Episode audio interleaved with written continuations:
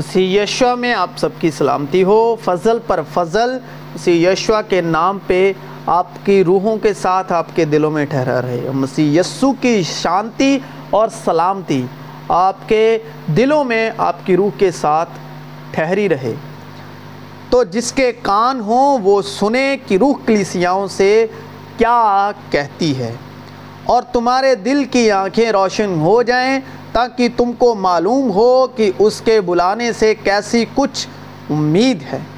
اور اس کی میراث کے جلال کی دولت مقدسوں یعنی مقدس یعنی پاک، پاکیزہ میں کیسی کچھ ہے۔ اور خدا نے انسان کو اپنی صورت پر پیدا کیا۔ خدا کی صورت پر اس کو پیدا کیا نر اور ناری ان کو پیدا کیا۔ نر اور ناری میں جسمانی تمثیل ہے اور روحانی مکاشفہ۔ نر ہے خدا کا کلام اور ناری ہے خدا روح۔ خدا روح ہے۔ لکھا ہے کہ آدمی صرف روٹی ہی سے جیتا نہ رہے گا، بلکہ ہر بات سے جو خدا کے منہ سے نکلتی ہے۔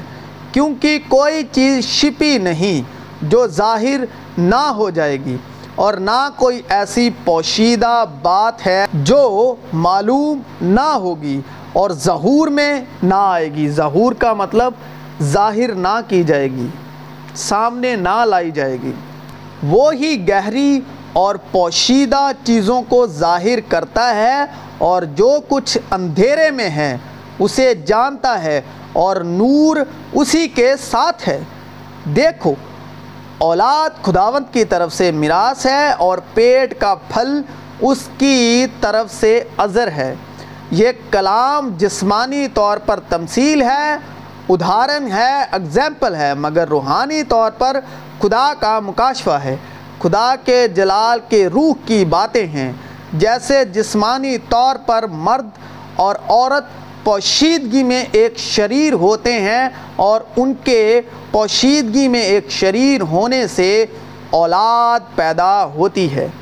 اسی طرح جب کلام اور روح ظاہری طور پر ایک ہوتے ہیں، تو ان سے بھی روحانی اولاد پیدا ہوتی ہے، کیونکہ اس کی معموری میں سے ہم سب نے پایا یعنی فضل پر فضل۔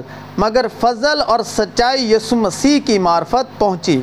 اس واسطے وہ میراث ایمان سے ملتی ہے تاکہ فضل کے طور پر ہو۔ کلام اور روح جب ایمان کے ساتھ، وشواس کے ساتھ ظاہری طور پہ ایک ہوتے ہیں تو ان سے میراث یعنی اولاد پیدا ہوتی ہے۔ اور کلام اور روح کے ایک ہونے سے ہمیں کون سی اولاد یہوہ کی طرف سے میراث ہے؟ جس طرح جسمانی طور پر عورت سے سنتان پیدا ہوتی ہے، اسی طرح جب روح کلام کے ساتھ وشواس سے ایک ہوتی ہے، تو روح سے اولاد پیدا ہوتی ہے۔ مگر روح کا پھل یعنی کہ بچے یہوہ کی طرف سے میراث ہیں اور پیٹ کا پھل خدا باپ کی طرف سے انعام ہیں۔ بچے یہوہ کی طرف سے میراث ہیں، پیٹ کا پھل انعام ہے۔ مگر روح کا پھل محبت، یہ ہے روح کی اولادیں۔ خوشی، اطمینان، تحمل، مہربانی، نیکی، ایمانداری، حلم، پرہیزگاری ہے۔ بس وہ دو نہیں، بلکہ ایک جسم ہے اس لیے جسے خدا نے جوڑا ہے، اسے آدمی جدا نہ کرے۔ مگر تم جو پہلے دور تھے، اب مسیح یسو میں مسیح کے خون کے سبب سے نزدیک ہو گئے ہو، کیونکہ وہی ہماری صلحہ ہے، جس نے دونوں کو ایک کر لیا۔ اور جدائی کی دیوار کو جو بیچ میں تھی، ڈھا دیا۔